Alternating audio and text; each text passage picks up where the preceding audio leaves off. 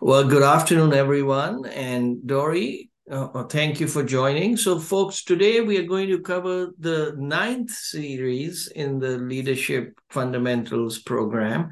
And this one is uh, on feelings.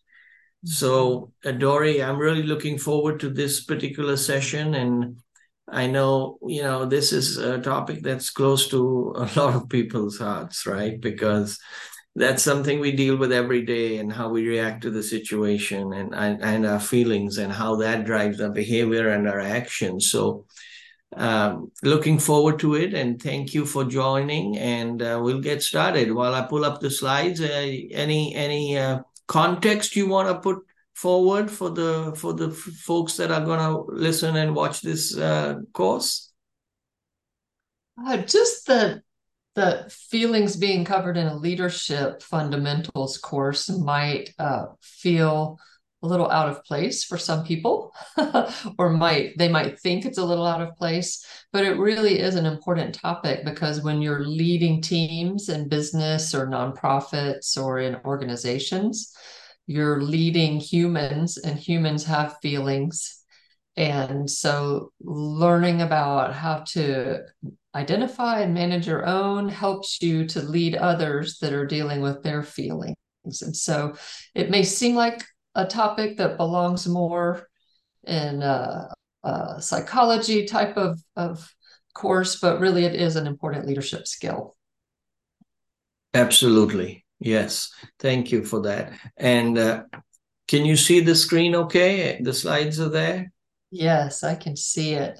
And the title I picked here, Flow to Completion in Business and Life, that completion word is important, because uh, even if you have some uh, I, identification of feelings, the concept of having them flow to completion and not getting stuck or not overwhelming, um, that's an important concept, because understanding how do we help feelings completely flow through can really help us uh, have freedom and to live well.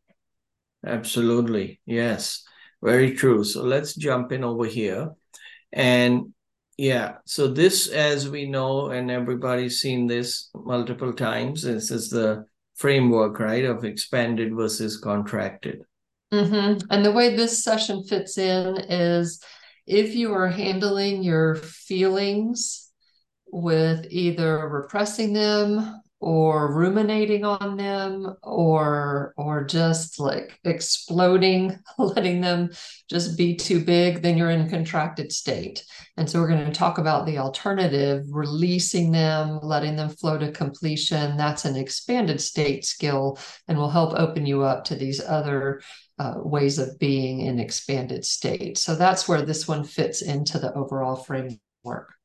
Absolutely. Absolutely. All right. So, so emotion defined. This is an important concept that maybe our listeners haven't heard before, that emotions are, are really two in two parts. The, the physical feeling of the emotion, and then the mental part of the emotion. How do we interpret it, or how do we think of it, or what meaning do we give the physical sensation? And one thing that's interesting in my work with clients is uh, some people are very good at identifying the physical sensation of the emotion. Almost that uh, for some people, that's all they feel is the physical, and they don't they don't know of any thoughts associated with it. And that can have its own problems, to only feel the emotion physically. But there are many people that don't notice. They have learned, or they learned early on, or and were taught or modeled by others to not notice the physical aspect of it, and to only have the mental aspect of emotions. And so it, it in order for it to flow to completion, knowing those two pieces is, is powerful for that. So if we think of emotion as energy in motion, energy in my body in motion, and we separate the physical from the thought process of emotions, it can help us. And so then the second part right here about the sensation providing information and not being good or bad. So that's the physical sensation, learning how to label it and feel it and not call it bad or good can is also an important step of awareness in, in letting it flow to completion. Yes, and I love this uh, uh, word on the, uh, this play on the word, right? E- emotion is emotion, mm-hmm. and energy in and out of the body. So, uh, and the key here is that the sensation provides information. And many times we tend to either ignore it or brush it away, but that doesn't help, right? I remember I just recently got COVID, and uh, I didn't know it was COVID. I was just getting a body ache, and I had gone to take uh, my daughter to the dentist, and I was just feeling down, and and I was just sitting there, and I was wondering, I thought maybe I'm just feeling tired because my I was feeling exhausted. But thankfully, I... I listened to that information, and uh, the next day I went and got the test, and, you know, and yeah, I tested positive. So just being aware and listening to what your body's telling you and what your feelings are telling you, I think is critical. Mm-hmm. Yes, that's a great example. And a lot of people don't want to feel the physical sensation. And that's part of why they will repress an emotion or numb a certain emotion or seek to escape it. Because yeah. the physical sensation can be really uncomfortable, of anger or very strong sadness or uh, high anxiety, feeling almost panic. And so many people try to shut that off or stuff it down. Uh, and so what that doesn't allow for the feeling to flow to completion. Absolutely. So let's dive into this. Uh, so here is two lists of core emotions, and there are lots of them out there, and you can get a list of a hundred or more emotions, so you can get as detailed as you want. Uh, the first list that are, that's in bold letters here comes from the Conscious Leadership Group. These are the five that they teach are core emotions.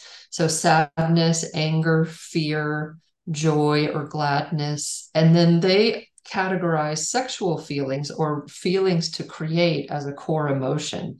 And I think that's really interesting, um, especially because I've, I've had a, a lot of years in recovery, volunteer groups, and people helping people with all different areas of recovery, a leadership in that, and helping people with sexual addiction, which is really interesting. This provides a, a great insight into that being a core emotion, and there are healthy outlets to create and to to channel that into. And all of these, neither they're neither good nor bad. It's what do we do with the physical sensation? What do we do with the thoughts around the emotion? How do we interpret it?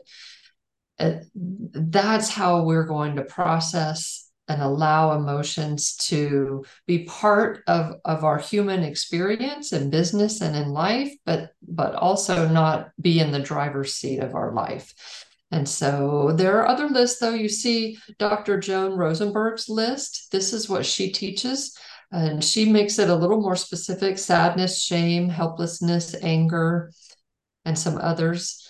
Um, yep, disappointment, frustration. Some of those I would group together, but she finds it valuable to separate them out. And uh, I encourage the uh, people taking this course to find what list is most helpful for you and use it. There is power in having a label for your experience of an emotion, because it puts it makes space for a little bit of distance, so it's not overwhelming you, and then you won't feel the need to shut it down or escape from it. Yeah, and I notice here that here it's the there are the negative emotions, but there can be positive emotions too, right? Um, so we got to make sure that we are listening, or at least being aware of both. Yes. Well, and it, even if it's positive, doesn't mean people are comfortable with it, though. Like, we want to expand the positive emotions in our life, but many times people are uncomfortable with high levels of joy. They're not quite sure what to do with it, or they were corrected as a child if they were too joyful or too noisy. And so they've tried to dampen that feeling of joy. And then also another way that I see people um, not handle joy well is they feel like they can't give themselves permission to feel joy or gladness because they might let their guard down if something dangerous or threatening were to come up. And so they feel hesitant to experience joy or gladness because then then they might be taken by surprise. So it's an interesting emotion that many people struggle with, with joy and gladness, even though it's a positive emotion. Yes. And these are equally relevant in one's personal life and at work, right? So because you you feel you have feelings uh, at both places.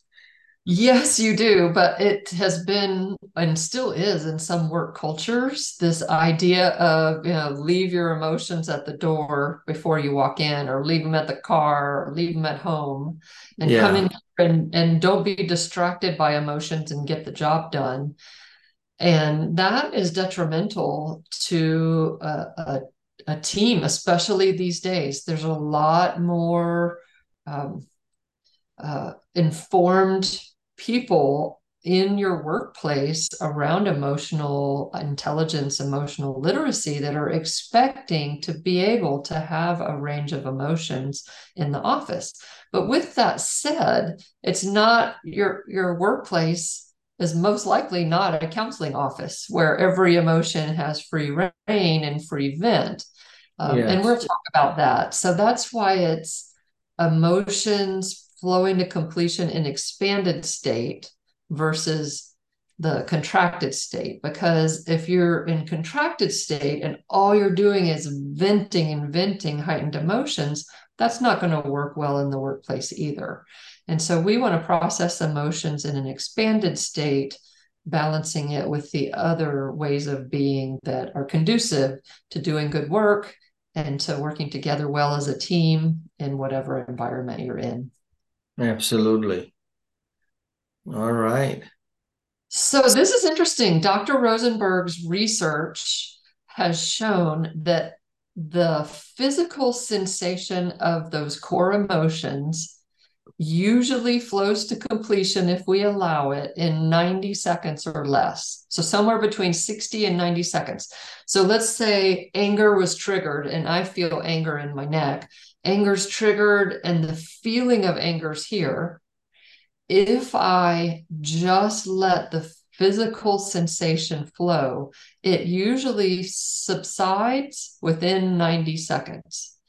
And that's key, because many people feel the, the physical sensation of anger, fear, sadness, whatever it is, and then they get fearful of it and they don't allow it to flow. When really, if you just let it be and, and let the physical sensation flow through, in a minute and a half, that will pass and you'll be able to think more clearly.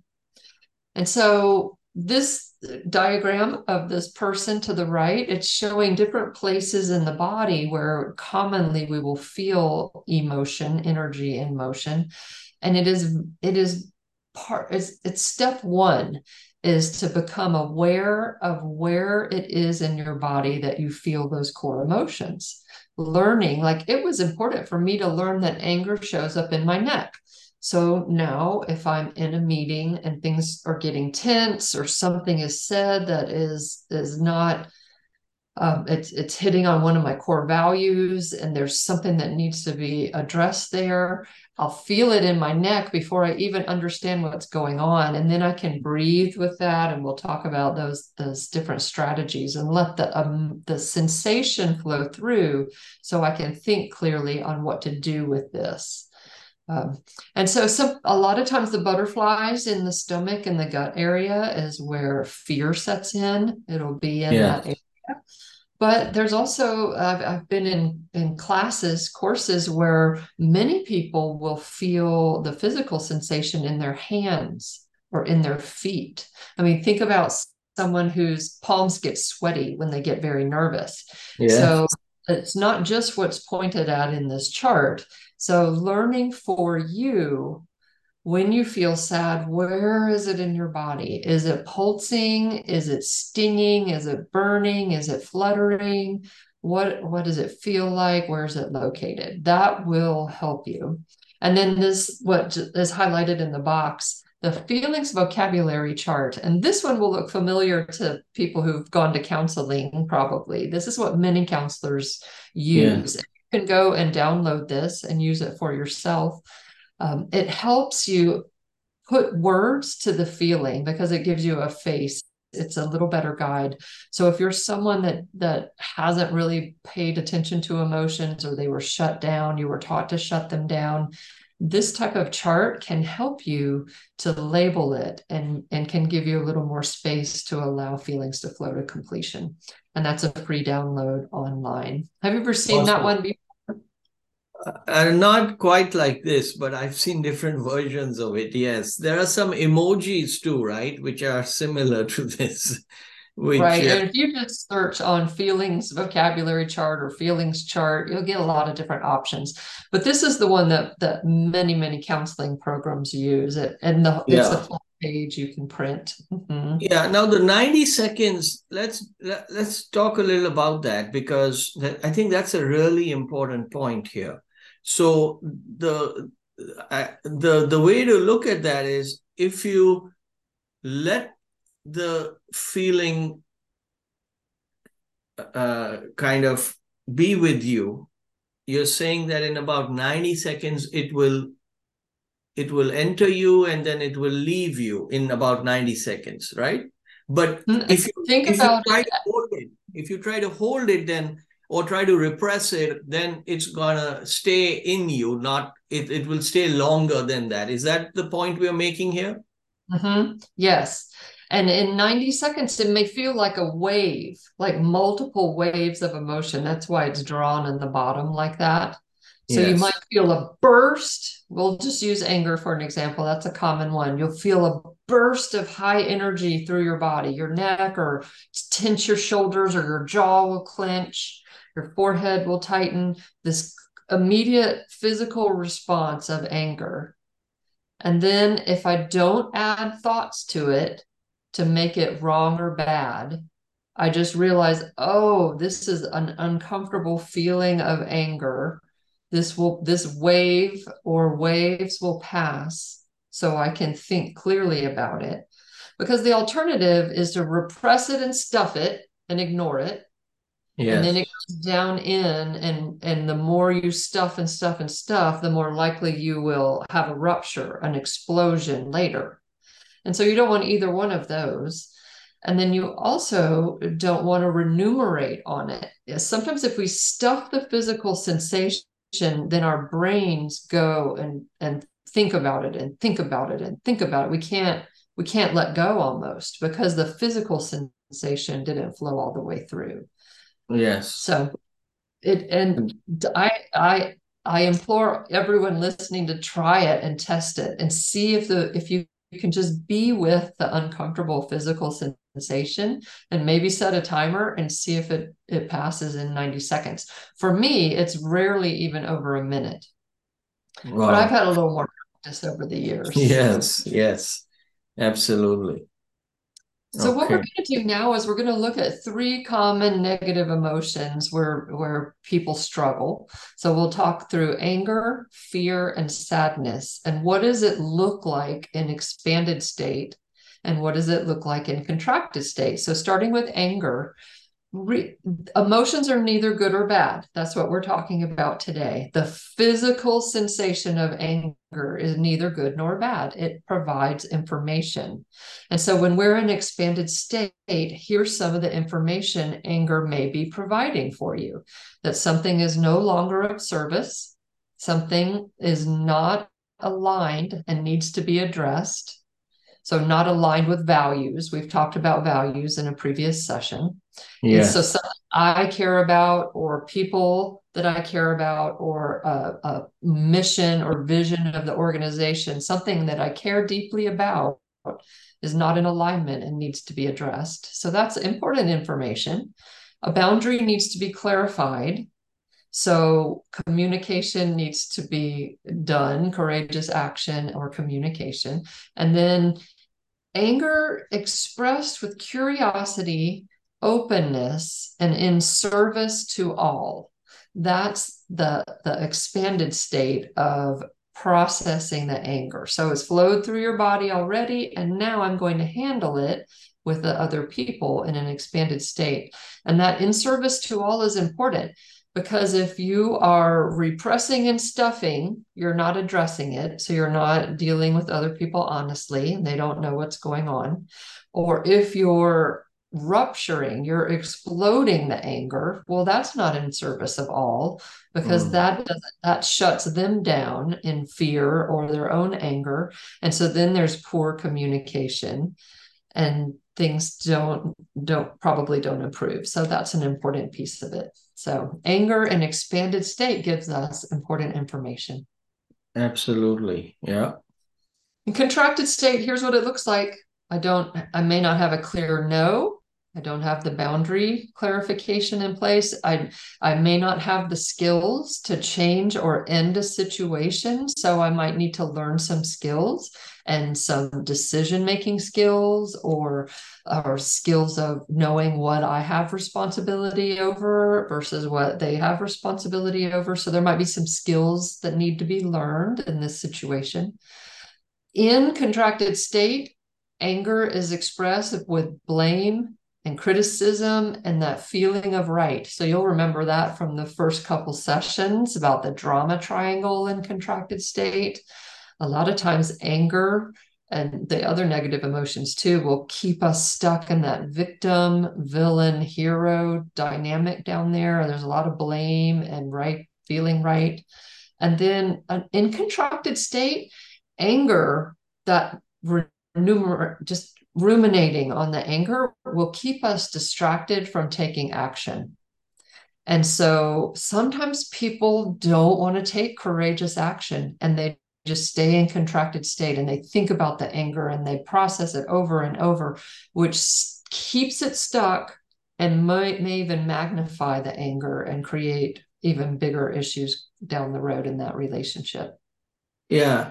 And you know, Dori, I this reminds me of a situation where if you're in a toxic work environment, right, and with a with your boss, your immediate supervisor, that's just, you know, has unrealistic expectations and is just rubbing you the wrong way, and then you're going to feel angry about it, and you might, you know, you might explode.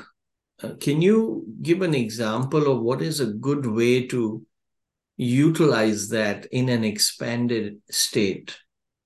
Mm. Well, the, we're, and we'll talk about some steps farther yeah. down in this seminar about what are the steps for allowing the emotion, the energy to flow through in ninety seconds so that we can think clearly to handle the situation.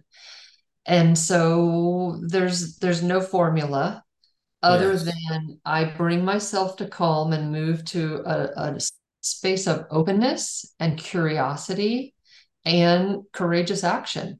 It could be that my season in this workplace is over, and, and I need to make some difficult choices to find somewhere else to work, or ask to be in a different department, or make some courageous change in that way. Or if you're in an expanded state and you're open and you're curious, it could lead you to think about, how can I contribute here in a in a more engaged way? How can I speak up to what's what's needed, but in a respectful and service of all way, not in a blaming, criticizing, complaining way. And yeah. so it's multiple skills at once that help us handle anger in expanded state. Yeah, this is a common, uh, a very common area that a lot of people have some challenges with, controlling their anger, right?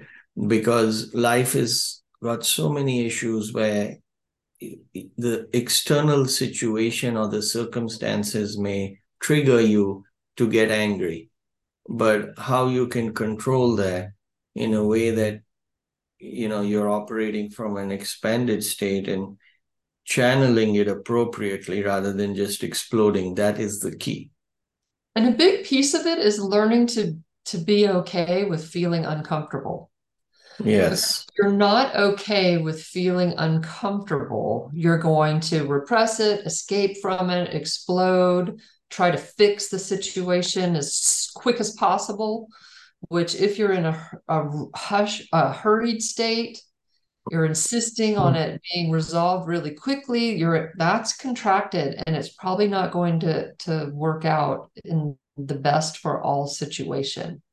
And so yeah. it is complex. So that's why the, the first thing you do is let the feeling of discomfort flow all the way through and not get stuck. So you can think clearly and move back above the line to expand it to where you are curious. You're willing to ask some questions to understand more from the other perspective, and all of that, those curiosity skills come into play. Yes. Absolutely. Okay. So let's look at fear in expanded state. So here's what fear, fear is neither good nor bad. It gives us information. So it may tell us that something important needs to be known. Something needs to be faced or learned. I need to give something my full attention or awareness. There's possible danger to consider here. Like that's important. And it's important in life. So many people think in, any feeling of anxiety is bad. Well, not necessarily. If I'm going to make a big keynote speech and I'm feeling anxious about it, it helps me focus in on my topic. It helps me remember why am I here and what am I hoping that the people listening will get out of it. It gives me this energy to go out there and do a good job. So anxiety, just in and of itself, nervousness doesn't mean bad.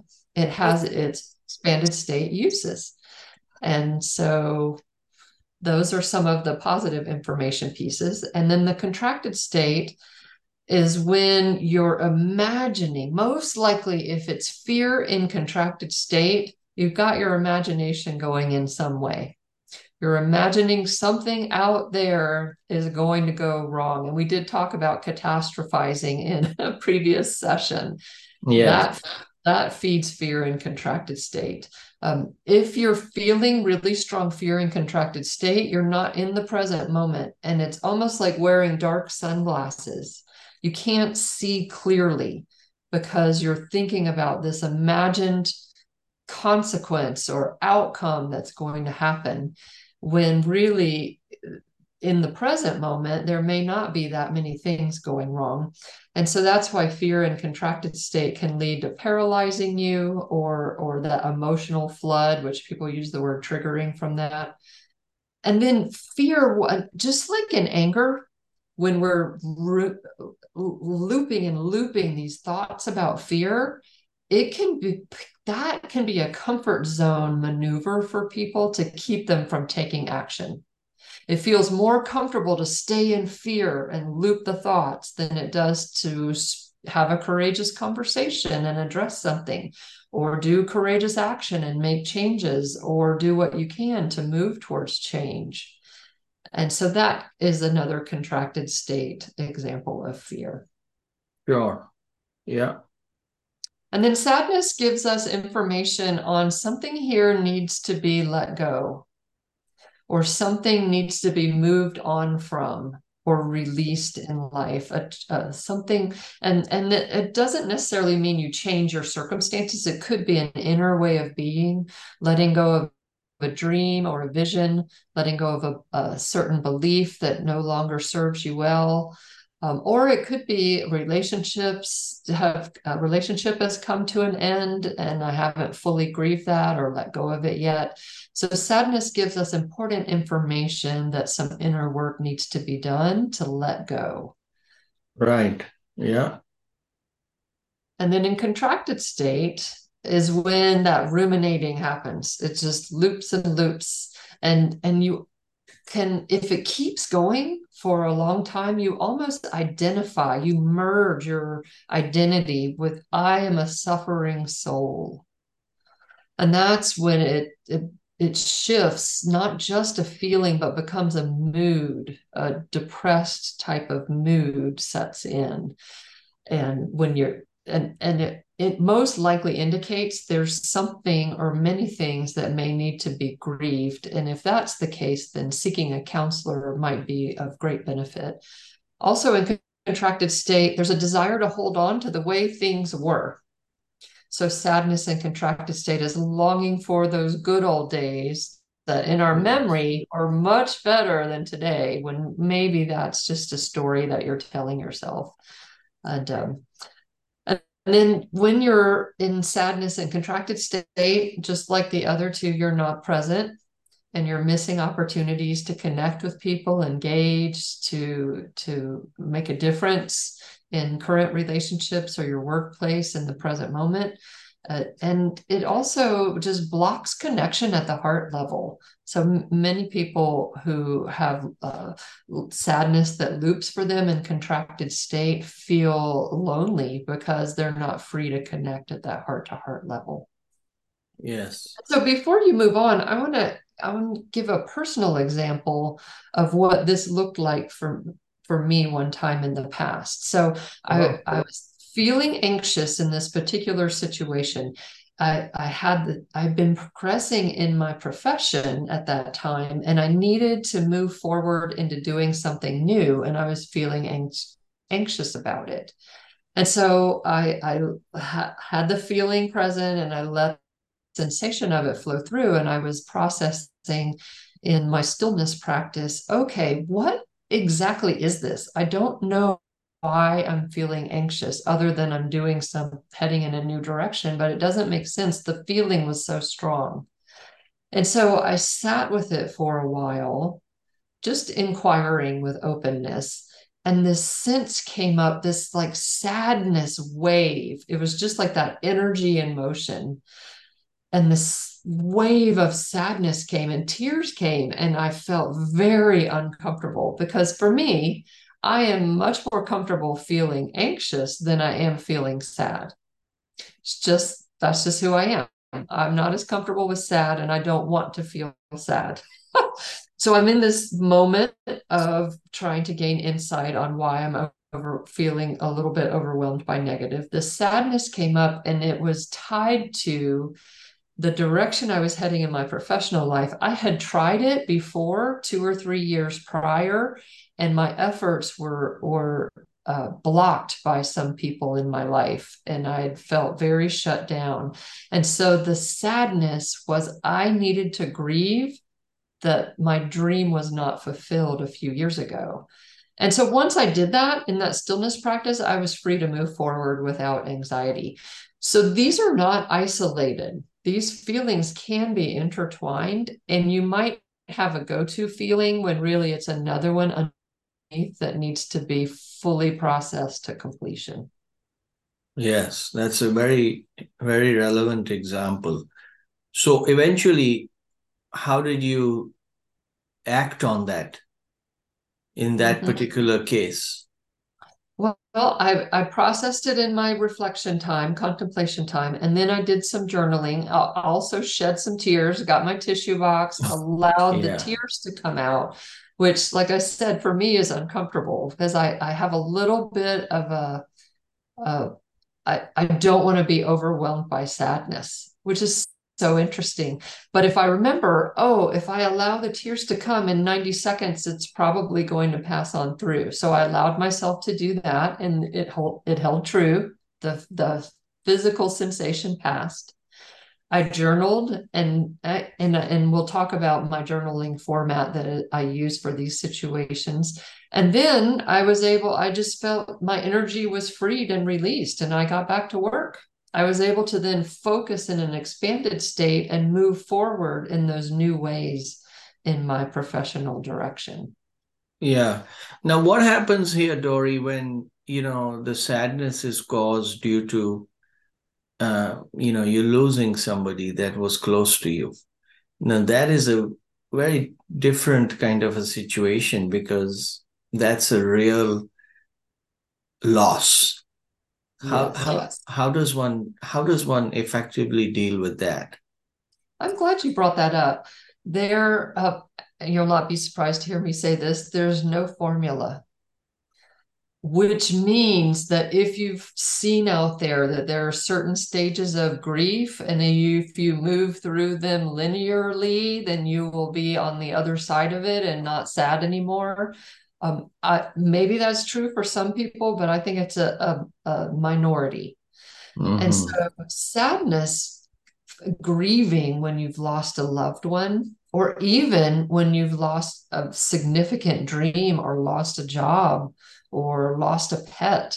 So if it is something that was dear to you, that grieving process may take multiple times. And so it, this still holds true. I process it when it comes up, and I may need to go through it multiple times, and to not make myself bad or wrong because I'm applying some formula that I should be over this by now. Right. I, that's where people get tripped up. And especially the loss of a loved one, the sadness that comes and the strength of that honors the memory, honors the connection. It isn't something to be afraid of or or feared.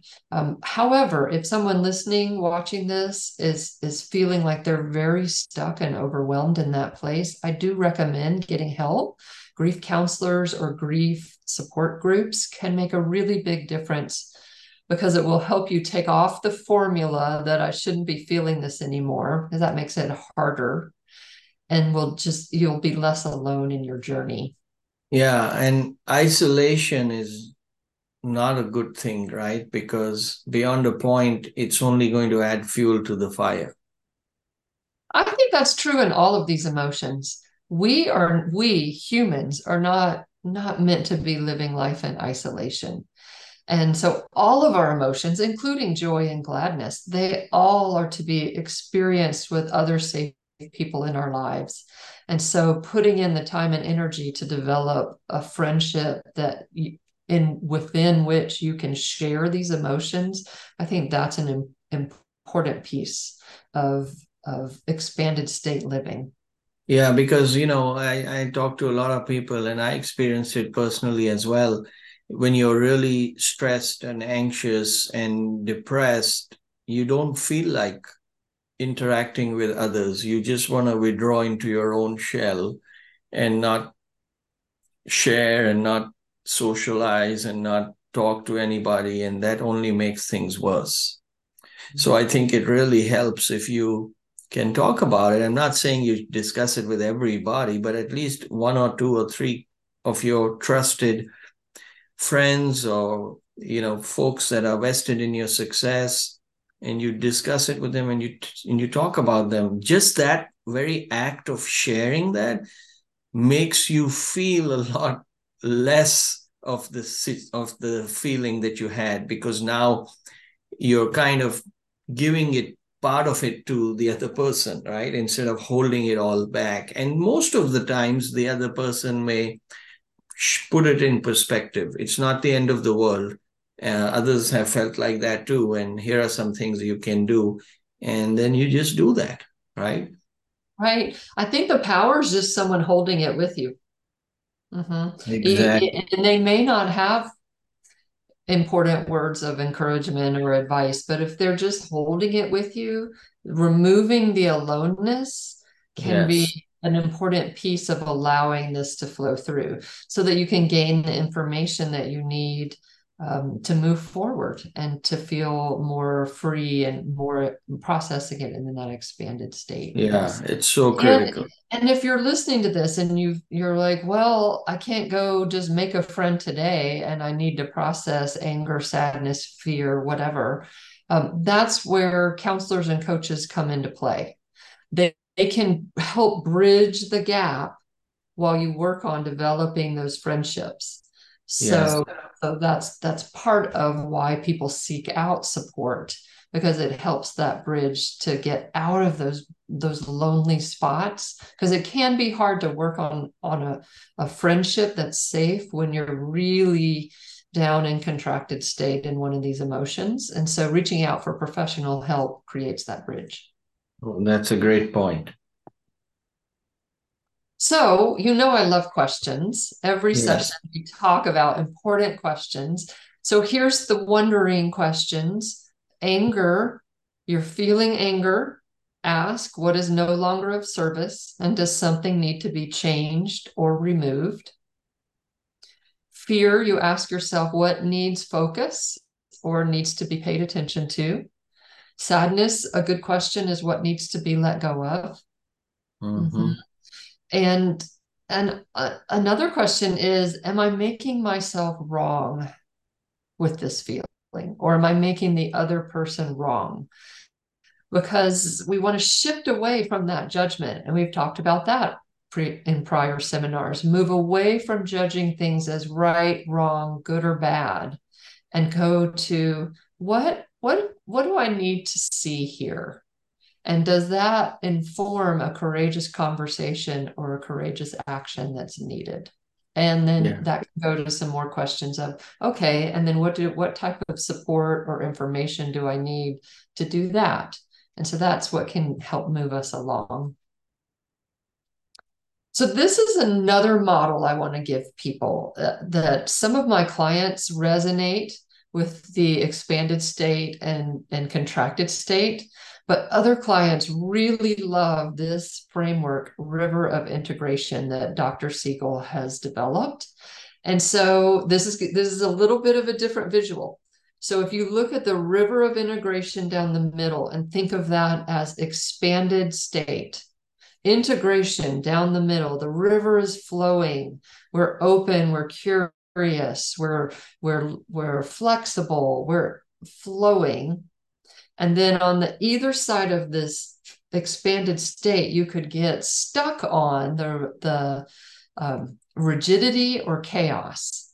And so go ahead up one slide and we'll talk about these. So the bank of rigidity is one version of contracted state. And it could be fear, anger, or sadness. Rigidity is, I've lost my flexibility. I'm, I'm feeling right. This is the way things should be, and they're not. This is the way things are wrong. This is the way you need to change. This is the way I need to be. And there's this desire to control and fix. So that's rigidity. And then the other bank is chaos. And that's another form of contracted state, where that's the over-emoting, that's the overwhelming emotion. You become unpredictable, chaotic. Think of a teenager that's yelling and just kind of throwing things, maybe. So this framework is, okay, am I get it, get really good at knowing which bank do you head towards when you have strong emotions, because you probably go towards one more often than the other. I tend to go over to rigidity and becoming just stuff things, and become inflexible and try to numb out from the emotion. But other people go over to the over-emoting side. And I see you put up integration. Integration, like I said, is flexible, adaptive, and open, open to discussion and learning, because they're curious there in the integration.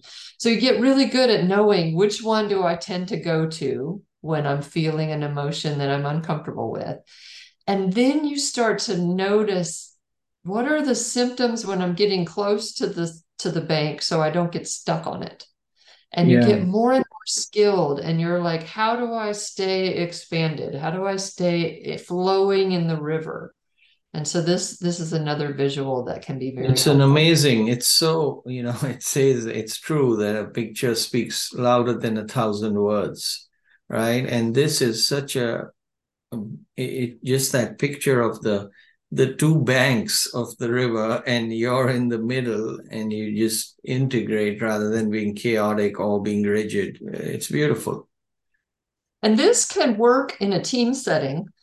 If you introduce this model to your team, you could draw it on the marker board and talk about it, because if you're having trouble with team members that are either going too rigid and they, they're right and they're defensive, or team members that are over-emoting, they're, they're taking things to the chaotic direction. You can draw this on the marker board, have a discussion of, do you think, which one do you tend toward when the things get tense? And then you can have a common language. So picture this, in a team meeting, something is said in a way I don't prefer, and I, my, I, I get defensive on it, I go towards rigidity, and I realize, oh, wait a minute, I can feel myself going towards the bank. Hold on, yes. I need a timeout. I'm gonna, let's take a bathroom break and come back in about five minutes and we'll keep, continue the conversation, okay? Yeah. Or you could do, you know, I'm, I feel myself going to the bank of, of chaos. Let's take a timeout and revisit this. Or let's think about how we want to approach this and we'll pick it back up in tomorrow's meeting. So that would be an example. Or you could use this shared language in a, in a marriage setting or with a teenager or family. There's all kinds of ways to use this so that you can give each other permission to pause and let the feeling flow to completion, go back to expanded state and work things out. Yeah, that's awesome. That's a really good model. Yep. So this is from the organizational perspective. And really, it's just to give a place for, for the leaders participating in this to think about how does how how does my group, whether it's a team or a company, handle emotions? How do you view emotions? Are you, do you have one of those cultures where they're not allowed? Emotions are checked at the door and we just come here and get our work done and don't, we're not distracted by emotions.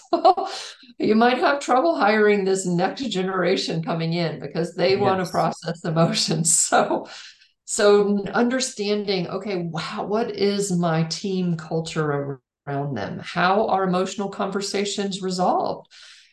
Do some of my team members head towards rigidity or chaos, and how do we handle that? And if there is a, a, a rupture, an eruption of emotion, is it just swept under the rug and never addressed? Or do we have communication skills and resolution skills for clearing the air? And, and we'll talk in, in another seminar, a series coming down. I think it's, it's series eleven about communication and candor. So it's going to talk about some of these skills of resolving. Um, but these are just questions to think about it now. Is yes. gossip fueling negative emotions? Gossip n- must be addressed in a work situation because that will kill team morale and will undermine so much of the work that you need done as a team if gossip is allowed to continue. So having conversations around gossip, because gossip fuels contracted state negative emotions. And then realize that leaders set the tone in how emotions are handled. And so doing your own personal work on, do I st- do I flow in the river of integration, or do I get stuck in rigidity or chaos? And what can I do about it? How do I improve my skills? Because what the tone that the leader sets is, is contagious by the team members. Absolutely. Yes. Yeah. So here is a summary slide, uh, just another another framework for people that's a little easier to remember. So my three options in contracted state that I want to, to break out of is, do I repress, stuff, or numb? Do I recycle, ruminate, loop? Or do I rupture, overexpress? If if the answer is yes in any of those, it's like, oh, I'm contracted right now. Let me go to my toolbox of skills for how to move from contracted to expanded and put some of those into place. Do I need stillness practice? Do I need to do any of these other tools? Reach out to people. And then the expanded state is release. And that is having awareness and movement and healthy expression. And yeah. so the steps are coming up. Yes. I love so it.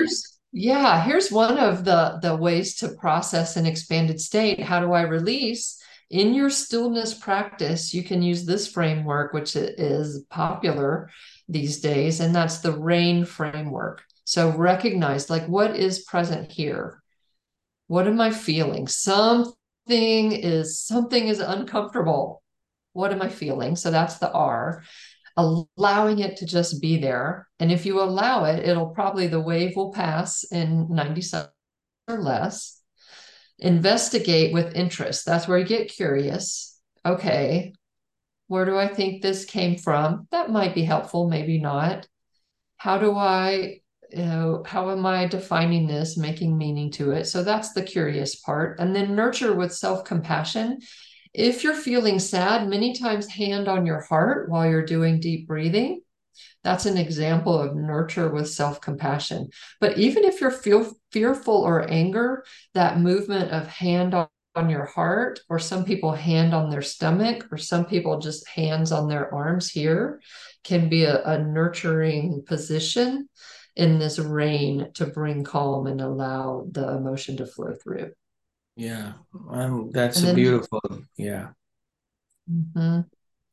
So then here's the more practical steps. Um, be aware of it. Where do I feel it in my body? Is it burning? Is it, is it vibrating? What part of my body is it on? And then of course, breathe fully. You hold your breath. You're, you're blocking the emotion, the physical sensation from flowing through. So you want to breathe all the way, multiple breaths, and just allow your body to do some neck rolls, shoulder rolls, movement. Um, there have been times if I'm feeling really strong, heightened anger, I need to go out and jog. I need to go ride a bicycle. I've got to move and sweat. Yeah. And that will really help that release, um, yeah. and, and then help my brain in, to come back on an expanded state.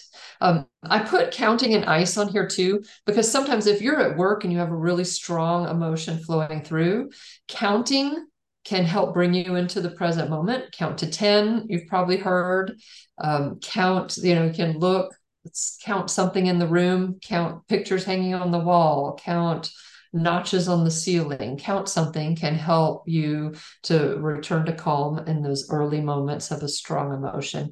And then if you're really feeling like high intensity fear, almost to panic, ice is a trick that can help that feeling sensation to flow through and to bring you back into the present moment. And that's just putting a piece of ice in your hand.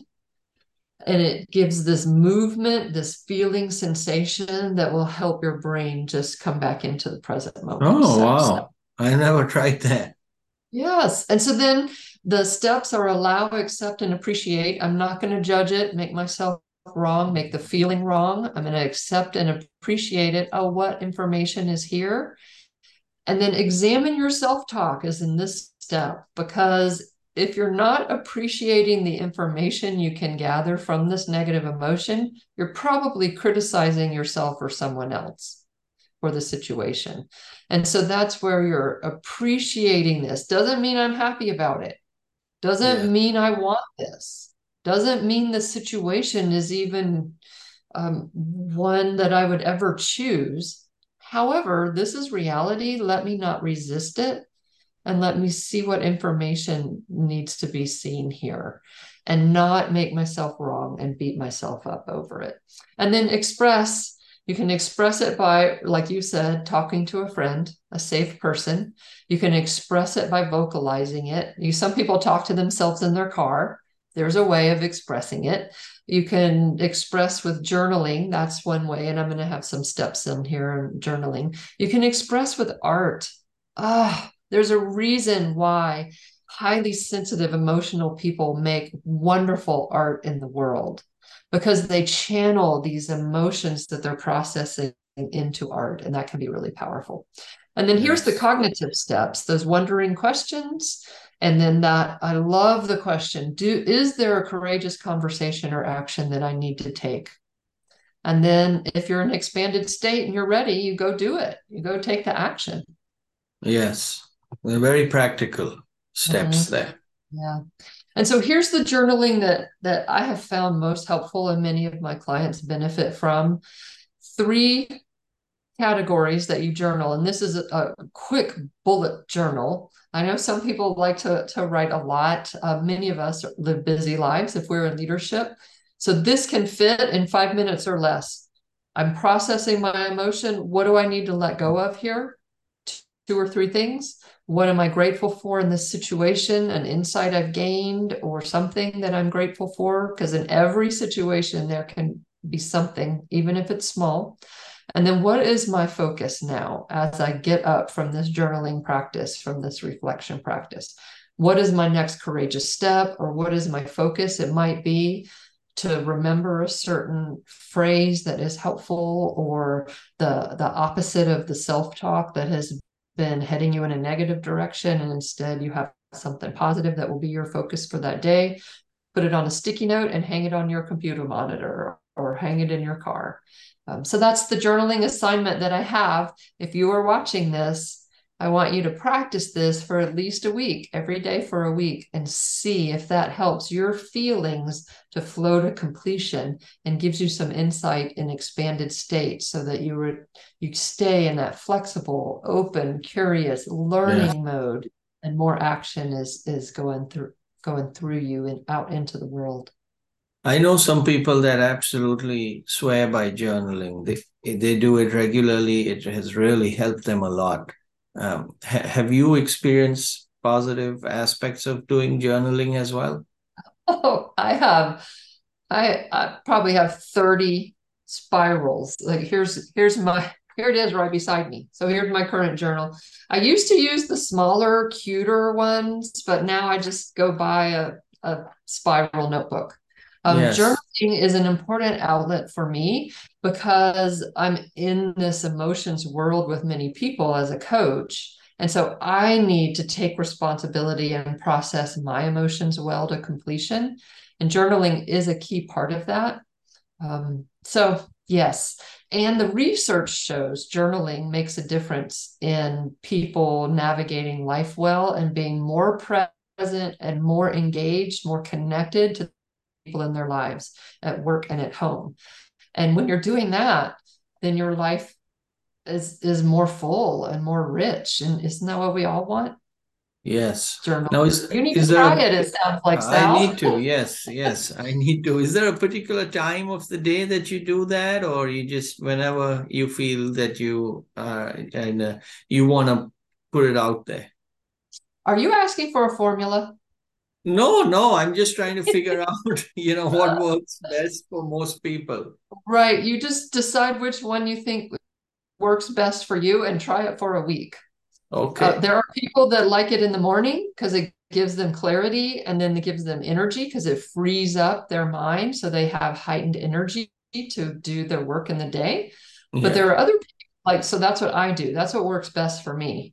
I journal when I sit down at my desk here and begin my workday. So I don't typically journal on the weekends. I journal Monday through Friday. It's part of my routine of my workdays. I do different renewing activities on Saturday and Sunday. However, my daughter journals at night because then she sleeps, goes to sleep more quickly and sleeps more deeply. So for her, it helps her process and clear out what was going through the day, because a lot of times we don't we don't have time and space to process our emotions in a workday. She has a very busy job that she does. And so her time to let all that process is journaling at night, and then she goes to sleep with no problem most nights and, and wakes up more refreshed in the morning. So try out either one. See what yes. works for you and stick with it. Absolutely. It's good advice.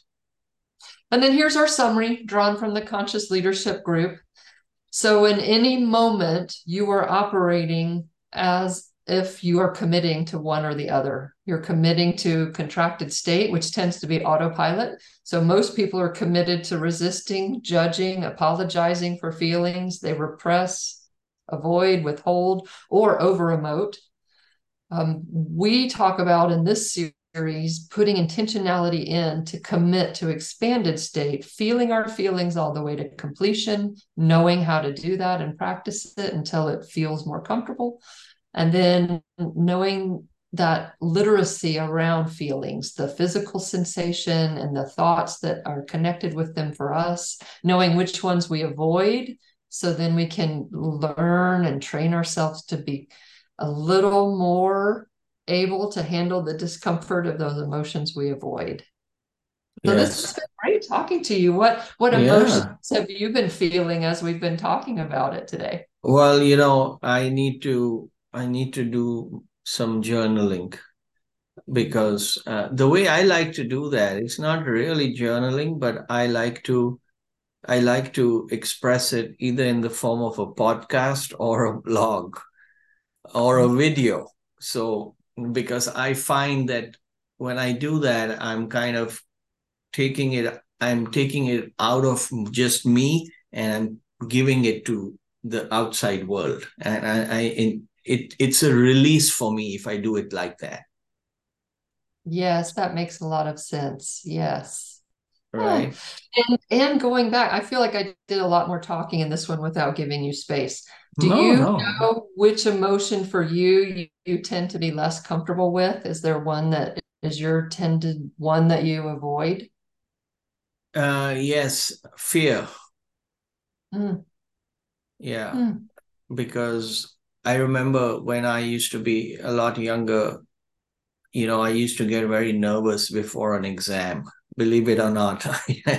Now, of course, I don't. But when I was in, like, you know, middle school, and I, it used to, I used to get so nervous, Dory, that I couldn't eat anything the night before or the day before, because my whole digestive system would just shut down.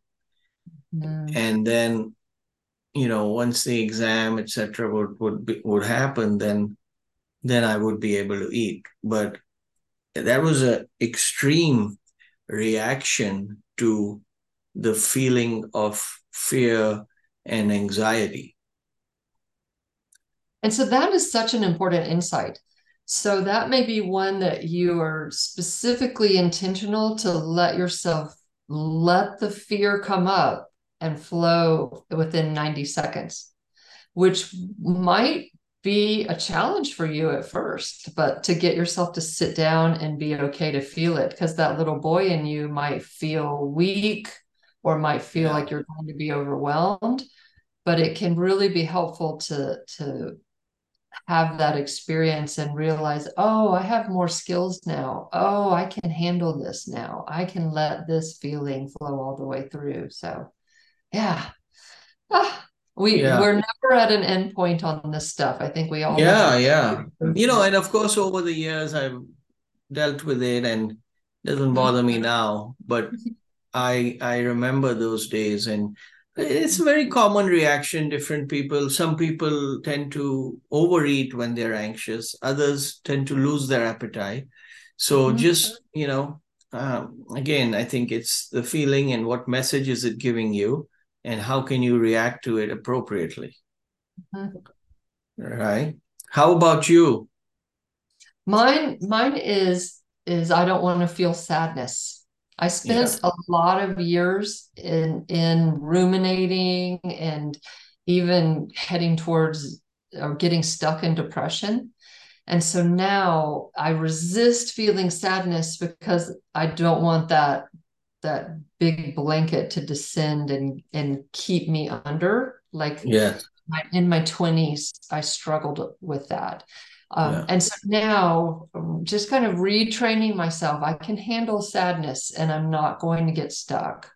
Uh, so, so I will cover, I'll mask sadness with anxiety, mm. but really I need to process sadness yes. in order to be free. And so that's where my practice is right now, is allowing, and and that means I have to sit with it, which yeah that's a challenge in in a busy full life. uh, absolutely yeah and I think the role of yeah exercise is very important, right? Oh yeah to to diffuse the negative feeling, because that, like you said, right, you get your body moving, movement causes emotion, and then oh, yes. things tend to settle down. So Uh, I think that's important, right? When sometimes I'm feeling oh. anxious or stressed, I just, you know, work out or run or go for a brisk walk or ride the bike or whatever it is, right? Do something. Do something right. to get out of the situation. It's like a pattern interrupt.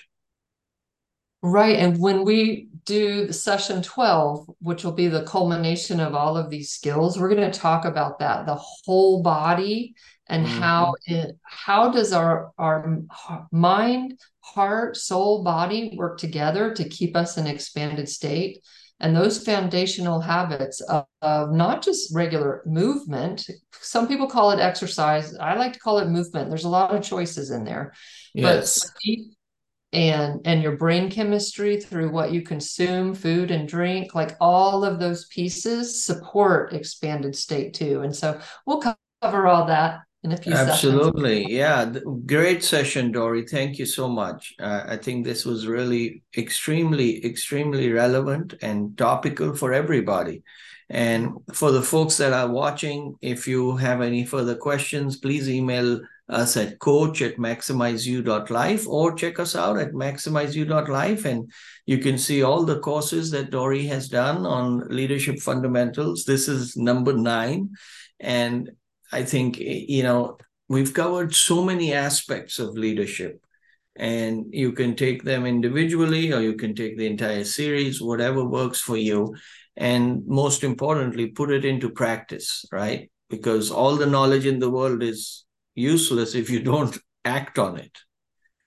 So thank you again, Dori. And folks, we will be putting up the slides on the course, and uh, yeah, appreciate your time. I'm going to pause and stop the recording now.